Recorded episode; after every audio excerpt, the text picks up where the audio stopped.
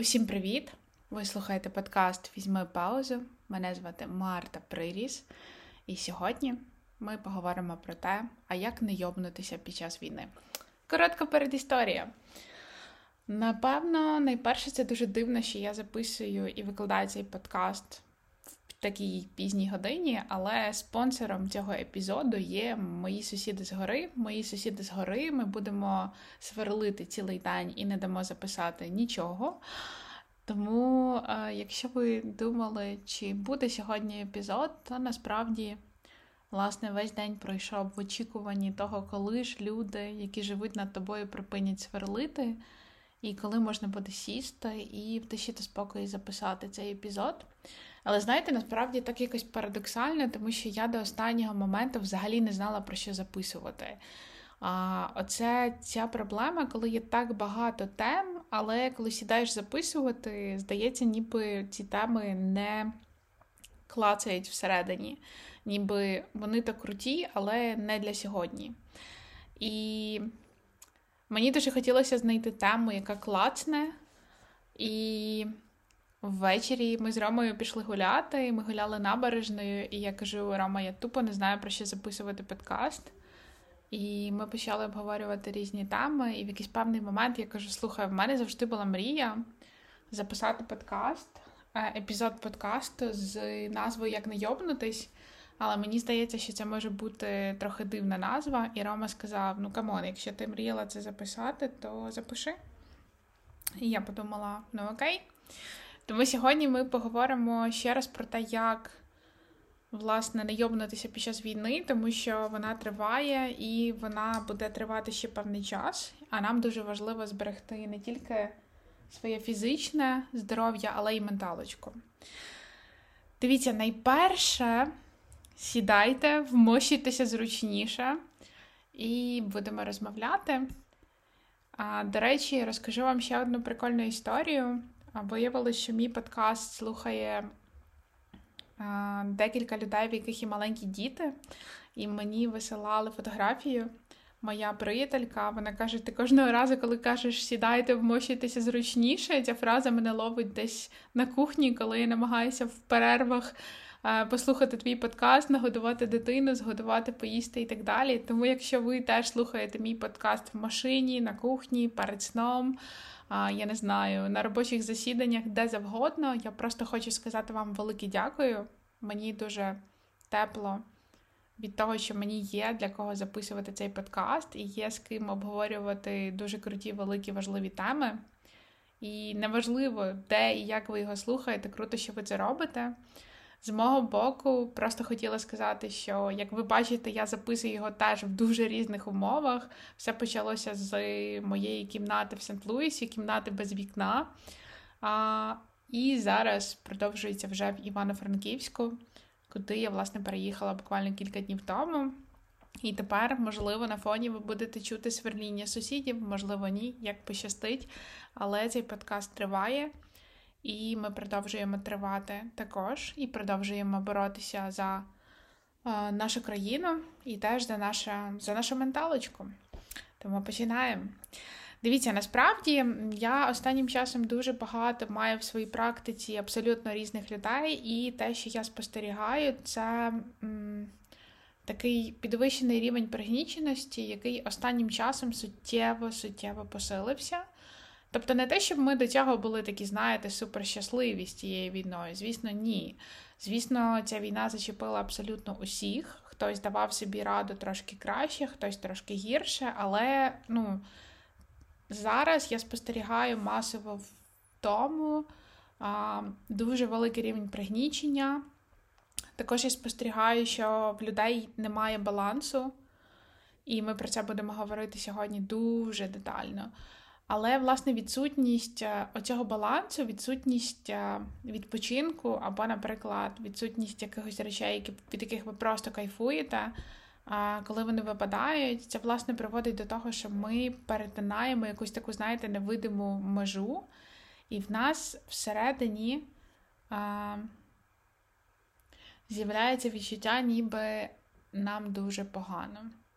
Так, У когось це може бути депресія, у когось це може бути вигорання, хтось провалюється в тривожні розлади, а хтось просто живе в такому аморфному стані, і цей стан не дотягує до клінічної депресії, але в ньому все одно дуже важко бути. Тому, ніби коли я ставлю запитання, як не йобнутися, я маю на увазі, як а, як намагатися про себе дбати і періодично якось чекати, я окей чи я не окей. А, Як мені взагалі?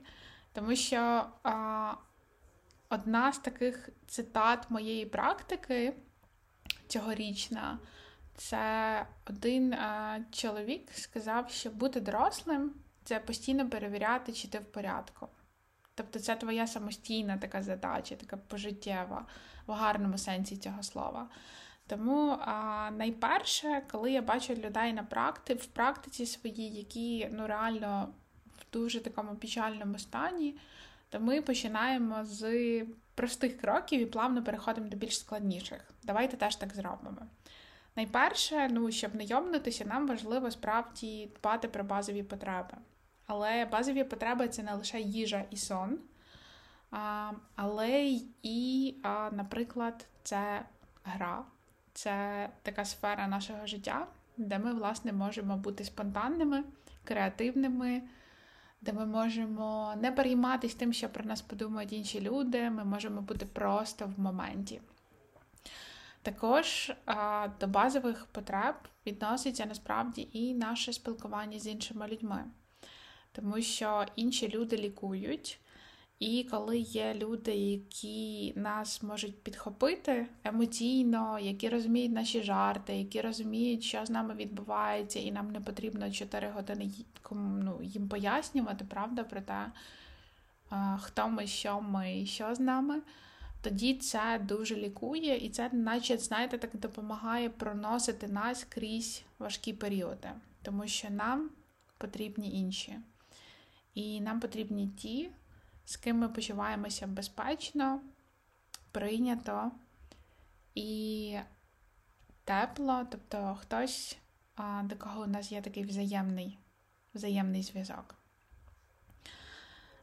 Якщо ми говоримо про ті дві, такі, знаєте, нашомілі базові потреби, як сон і їжа, Начебто, з одного боку, з усіх кутків, правда, про це говорять. Принаймні, в моїй бульбашці це така дуже поширена тема.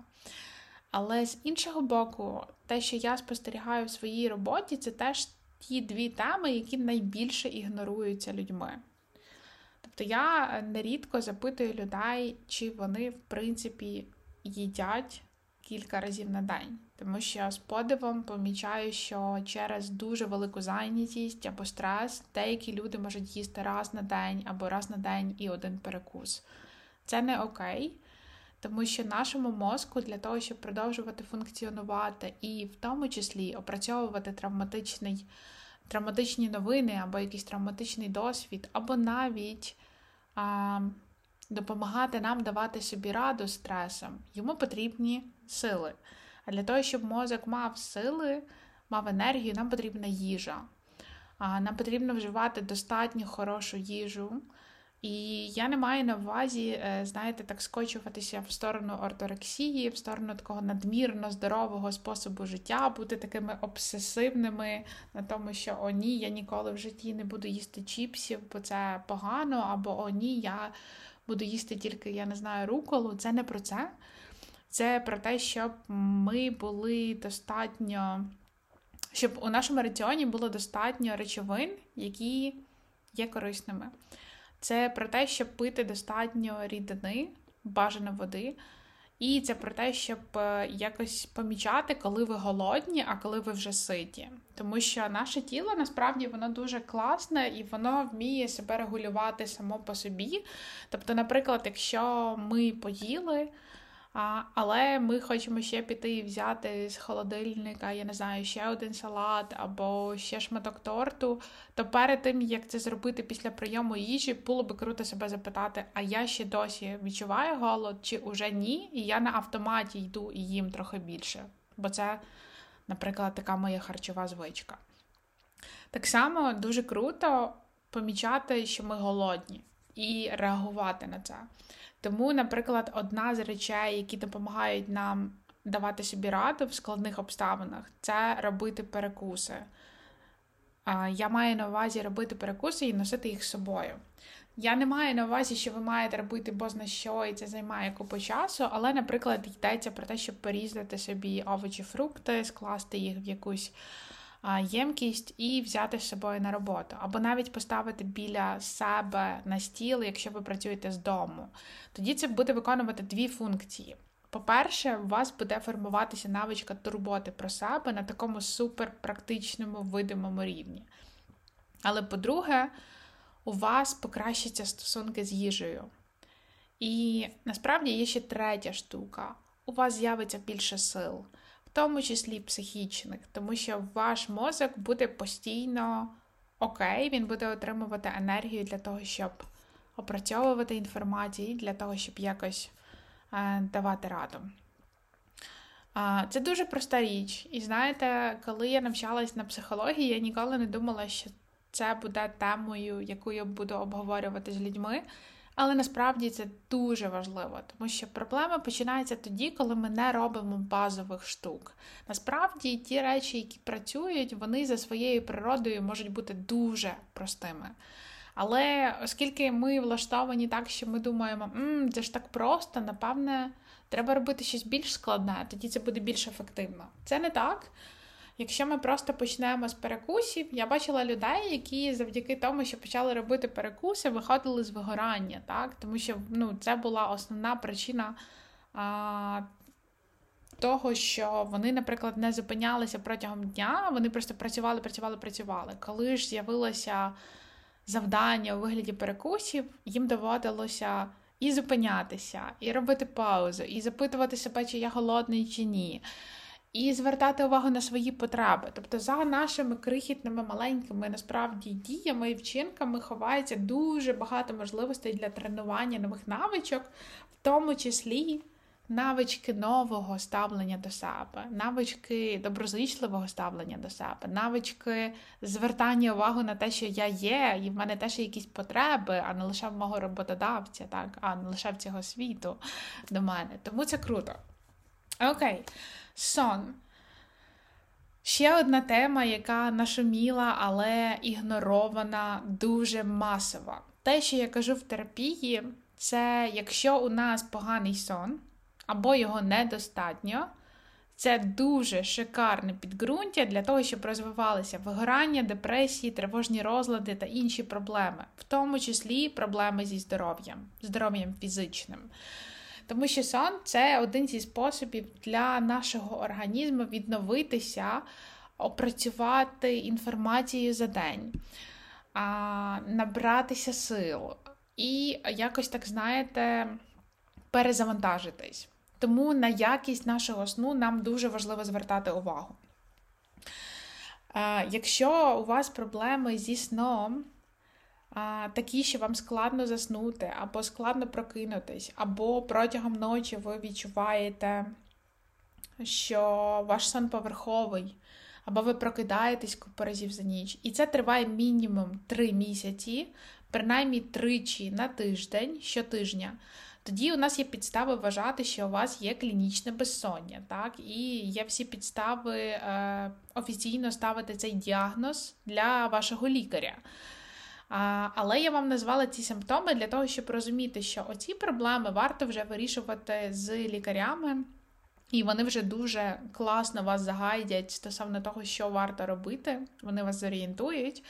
Але якщо ми говоримо про якісь такі інші речі, які ми можемо робити на своєму рівні, якщо у нас ще ці симптоми не такі, знаєте, критичні і тривалі, то найперше, напевне, варто себе чесно запитати, а скільки сну мені потрібно. І ця відповідь буде відрізнятися від, е, знаєте, від е, періоду до періоду. Я пам'ятаю, в мене в житті е, були такі кілька років, коли мені ну, реально треба було спати 9-10 годин. І якщо я їх не спала, то я почувалася дуже погано. А потім у мене це дуже стрімко змінилось, і зараз все навпаки. Зараз, якщо я сплю більше, ніж 8 годин, я почуваю себе максимально погано. В мене з'являється біль а, мені здається, ніби я в якомусь такому тумані, тобто в мене такий затуманений стан, і я відчуваю себе так, ніби мене справді переїхав трамвай. І знову ж таки, це дуже кльовий приклад про те, що в різні періоди нашого життя нам потрібні різні речі. І тому іноді нам з собою потрібно передомовитись. А для того, щоб з собою передомовитись, і про те, скільки мені треба сну, і про те, як часто мені треба їсти, і про те, що я їм, і про те, що мені взагалі в цьому житті треба, нам важливо з собою говорити. Тому ще один секрет того, як не йобнутися, це, власне, почати з собою розмовляти в такому плані, що запитувати себе. Мені ок, не ок, що я люблю, що я не люблю зараз, на що в мене є сили, на що в мене нема сил, і так далі. Але ще трошечки, так повертаючись до того сну, тобто ми визначаємо, скільки годин нам потрібно саме зараз. І дуже важливо, щоб у нас період, тобто година, коли ми йдемо спати, вона була ну, плюс-мінус стабільною. Бо знаєте, оці історії про те, що я лягаю спати в 10 вечора, а на наступний вечір я лягаю спати в 3 ночі, це не про. Це не про те, що нам стане краще. Тобто намагайтеся в межах години, тобто якось лягати спати. Наприклад, з 10 по 11, от в межах цієї однієї години пробувати засинати, якщо ви любите засинати швидше. Так, а, Тоді а, це окей, якщо будете засинати в 10, а в інший день пів 11, а в інший день в 11, але це все ще в рамках години, правда? А, І так само дуже важливо а, одна річ: наші мобільні телефони містять в собі дуже багато контенту. І оскільки ми живемо під час е, повномасштабного вторгнення, то цей контент неможливо контролювати.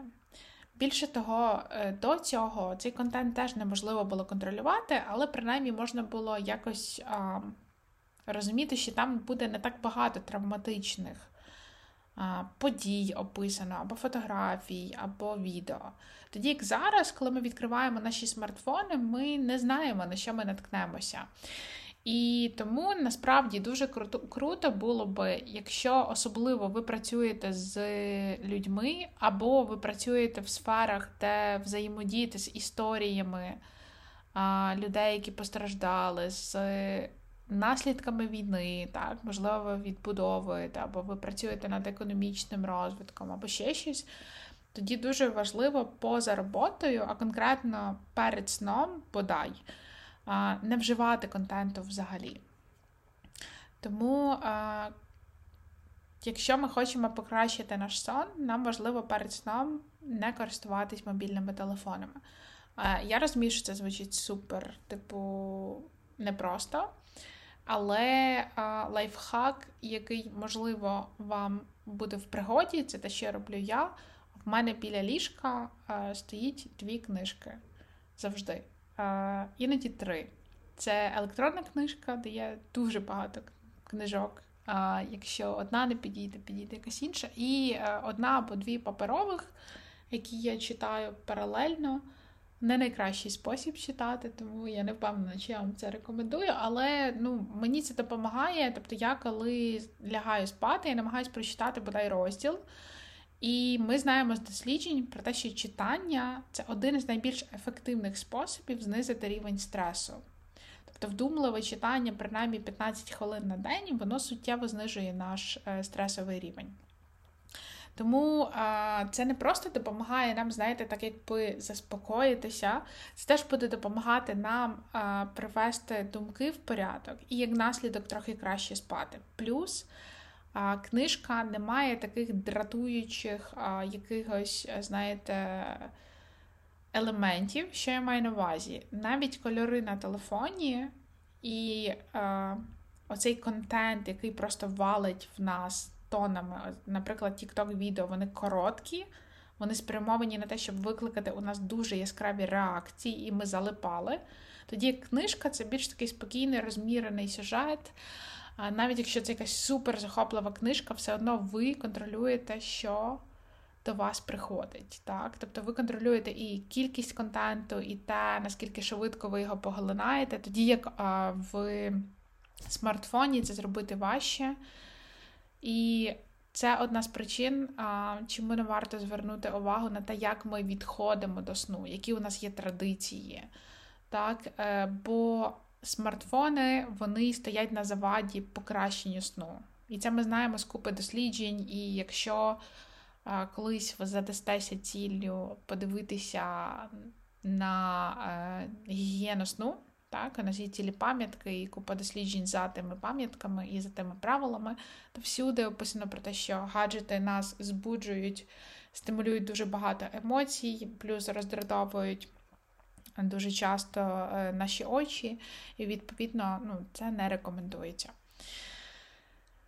Окей, ще дві речі, про які я хочу з вами поговорити, бо вони теж насправді дуже важливим є фундаментом для того, щоб не йопнутися ну, в важкі періоди. Ну, Нагадаємо про те, що має бути зв'язок між цілями і цінностями. Тобто зараз історія про те, щоб просто ставити собі цілі, це погана історія, вона не працює. Якщо ви зараз абсолютно не знаєте, які цілі поставити, Е, поставити перед собою, тоді дуже важливо просто щиро себе знову запитати, що мені хочеться, що мені подобається, або що мені потрібно. Одне з цих запитань, як мінімум, одне з цих запитань, допоможе вам трошки наблизитись до того, що вам по-справжньому або важливо, або зараз критично потрібно. І тоді долати оці цінності, е, долати е, виклики так, на шляху до цілей буде легше. І взагалі дуже важливо для того, щоб не йопнутися зараз, зрозуміти, що цілей не має бути багато. Тому що зараз ми знаходимося знову в стані такого хронічного стресу, і у нас не так багато сил, не так багато ресурсів, і тому вимагати від себе тої умовної норми яку ми від себе вимагали до повномасштабного, це би було жорстоко. Я вам пропоную обмежитись буквально такими важливими, справді важливими і критичними для вас цілями, і тільки якщо по їх виконанню у вас ще залишаються сили, тоді ставити щось інше.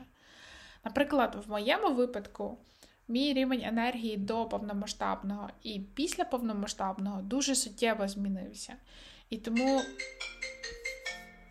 тому вимагати від себе того самого, що я могла від себе вимагати до повномасштабного, я теж не можу. І е, я для себе визначила, знаєте, таких кілька речей, про які я справді маю дбати в своєму житті. Це, наприклад, здоров'я, це мої стосунки буквально з кількома найближчими людьми, е, це робота. І е, це речі, які я собі сама завинила, коли дуже-дуже багато вчилася в США, і це було важко. Тобто були речі, від яких я відмовлялася, бо просто не було нагоди, або не було фізичних сил. Це читання класних книжок, не пов'язаних з терапією, це прогулянки, це якісь там приготування всяких нових страв, які я люблю готувати, і так далі. Тобто якісь такі штуки, але це не є щось глобальне. І мої цілі крутяться всередині оцих от сфер, яких я вам назвала, але в мене зараз немає настільки глобальних цілей, як це було до повномасштабного, тому що я розумію, що мій рівень енергії він може коливатись, і якщо я зараз поставлю перед собою суперамбітну ціль, то вона може в певний період просто провалитись, і я буду чутися не дуже окей, тому я ставлю більш реалістичні цілі. І навіть а, ціль у вигляді написання книжки, а, бо я написала ніби 130, здається, сторінок книжки Люди де завгодно. Для мене це дуже важливо її писати і одного дня дописати, але я прибрала в певний момент від цієї цілі дедлайн. Тобто я раніше думала, я хочу дописати цю книжку до кінця 22-го року.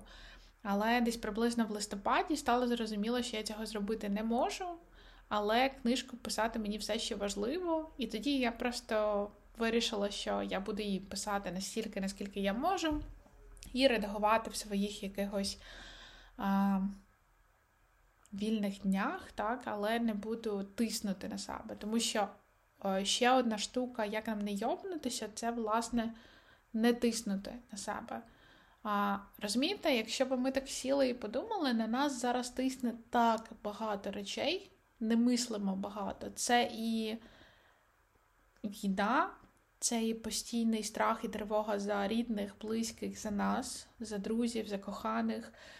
Це і зміни в економіці, це кризи, це ситуація в усьому світі. Теж ми бачимо, що ну, неминуче насувається в когось вже в ваших професіях почалася ця криза, почалися масові звільнення і так далі. Це теж якась така невідомість і непевність, це і тривога. Тобто дуже багато речей на нас тисне. І, напевне, тиснути ще на самих себе за цих обставин, це для мене теж було би дуже жорстоко. І навіть дивіться, зараз, коли я записую цей подкаст, а, у мене якби був вибір, правда? Я б могла, наприклад, не записати цей подкаст. Сьогодні сказати собі, що ну come on, Марта, ти можеш підготуватися ще більш краще і записати це за тиждень, два-три. Але тоді, ну, типу, це би було не дуже чесно, бо мені важливо і кльово, і цікаво записувати, говорити з вами, отримувати якийсь фідбек, ділитися в цьому якби суть. А, А з іншого боку, не домахуватись до себе. Бо епізоди бувають різними. Та? Бувають епізоди, до яких я готуюсь дуже довго, бувають епізоди, коли я сідаю і просто говорю з вами на якусь тему. І я навчилася не судити себе за своїми кращими епізодами. Так само, як не судити себе за своїми гіршими епізодами. Я навчилася судити себе за регулярністю того, що я роблю в цьому подкасті. Тому для мене важливо, якщо немає якихось екстраординарних подій, якихось супер форс-мажорів, виходити ну, раз в тиждень. За винятком свят і так далі. А, Тобто це така штука, яка мені просто важлива, яку я ціную, і я не хочу бути ідеальною. А, Я не хочу думати, що якщо я записала шикарний епізод, то я класна, а якщо я записала епізод, всередині якого до мене дзвонить мій телефон, як в цьому, наприклад, або коли я затинаюсь, або якось, знаєте, не дуже шикарно, влучно формулюю слова, то, типу, я лоханулась. Ну, або якось це відстійний епізод. Ось для мене оця штука, щоб не домахуватись до себе, не тиснути на себе, це от про такі випадки, коли ми щось робимо в нашому житті, і ми не можемо викластися на 100%. По-перше, тому що це до біса важко, навіть за нормальних умов. По-друге, це тому, що на 100% ми можемо викластися раз в дуже обмежений час. А так, ми люди. Ми можемо прокинутися вранці, у нас мігрень, і ми вже не можемо виконувати роботу на 100%. Або ми можемо прокинутися і зрозуміти, що сьогодні до погані новини в Україні. І тоді ми йдемо і працюємо на 40%, на 30%, наскільки в кого є. І це окей. Тобто не тиснути на себе у ваші найкращі дні, але теж у ваші найгірші дні. Це теж один з дуже важливих кроків, щоб не йобнутись. І один з дуже важливих кроків, щоб зберегти вашу менталочку. І менталочку ваших рідних, які не страждають, наприклад, від того, що ми дуже-дуже до себе суворі. Окей.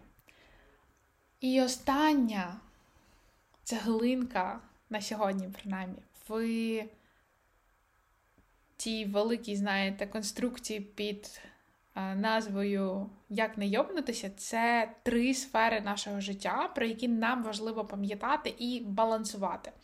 Пам'ятаєте, якщо ви колись в дитинстві були в цирку, дуже кріпова штука. А, Типу, я пам'ятаю, що колись у мене була а, така. Такий дивний період в житті. Я писала книжку, свою найпершу книжку, яка ніколи не була опублікована. Я закінчила її писати 18 років. Це була книжка про чотирьох друзів, і один з них працював в цирку. Він був жонглером в цирку. І я пам'ятаю, що після того, як я дописала цю книжку, мені дуже сильно захотілося ходити в цирк і подивитись реально на те, як працюють жонглери, бо я подумала, що я так багато про це пишу, але я так давно не була в цирку, відколи мені було десь років 5, певно. І в цирку жонглери намагаються балансувати оцими кульками і не впустити жодну з них, навіть якщо кульок стає все більше і більше, так? А я вам пропоную жонглювати трьома кульками і умовно думати про своє життя як про сукупність трьох кульок: це робота, відпочинок і гра або задоволення. Якщо ці три сфери ми будемо про них пам'ятати, ми будемо між ними маневрувати або намагатися якось а, пам'ятати про кожну з них, то нам буде набагато краще, і ми будемо емоційно більш стійкішими і будемо чутися більш наповненими а, і більш такими сповненими надії, оптимізму і так далі. Якщо про роботу ви знаєте, це напевне, не потребує якогось детального обговорення зараз, хоча в пізніших епізодах ми будемо ще про неї говорити, я підозрюю. То відпочинок і гра. Давайте детальніше.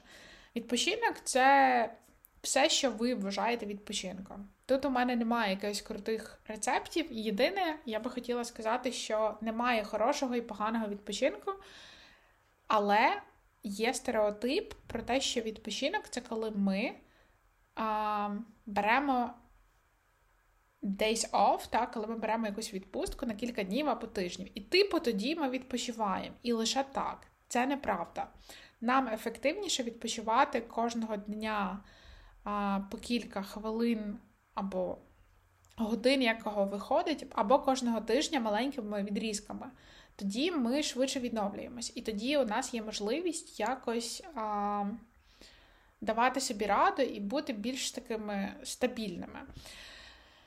А, Багато людей, коли думають про відпочинок, бо проводили дослідження, думають про такі дуже прості речі: читання книжок, бути на природі, вигулювати собаку, дивитися на, е, на те, як заходить сонце, займатися спортом і так далі. Тут е, подумайте про те, від чого ви відновлюєтесь. І головне питання: чи відновлюєтеся ви наодинці, чи ви відновлюєтеся з іншими людьми? Чи, можливо, ви десь посередині, і ви можете іноді хотіти йти до людей, щоб відновитись, а іноді побути наодинці? Це гарні питання, щоб собі поставити, тому що вони допоможуть вам зрозуміти, чи ті види відпочинку, які у вас є, чи вони реально працюють. Але друга штука це,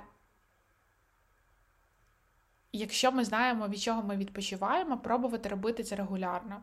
Бо ви знаєте, якщо ви зі мною дуже довго у цьому подкасті, ви знаєте, що я просто прибічниця ідеї маленьких кроків. Тому що вони реально одного дня складаються в круту велику дорогу, круту велику систему. Вони працюють. Тому робити регулярно ті речі, які для вас підходять, це круто.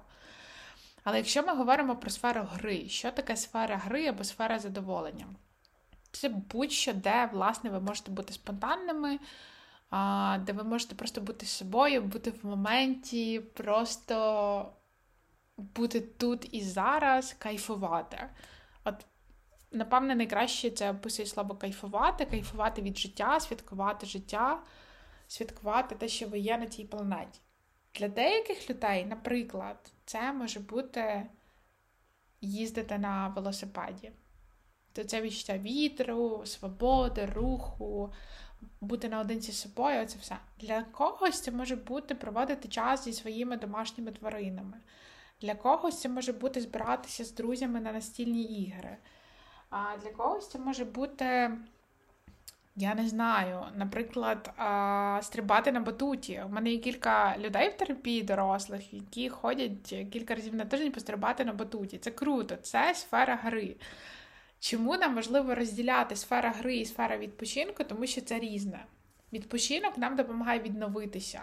Сфера гри і сфера, знаєте, ну, якби інтересу, такого захоплення, вона про те, що ми прямо так заряджаємося. Ми ніби знаєте, так радіємо. Ми можемо повністю бути тут і зараз. Ми відчуваємо цей шалений приплив натхнення, шалений приплив того, що ми живі і нам хочеться жити.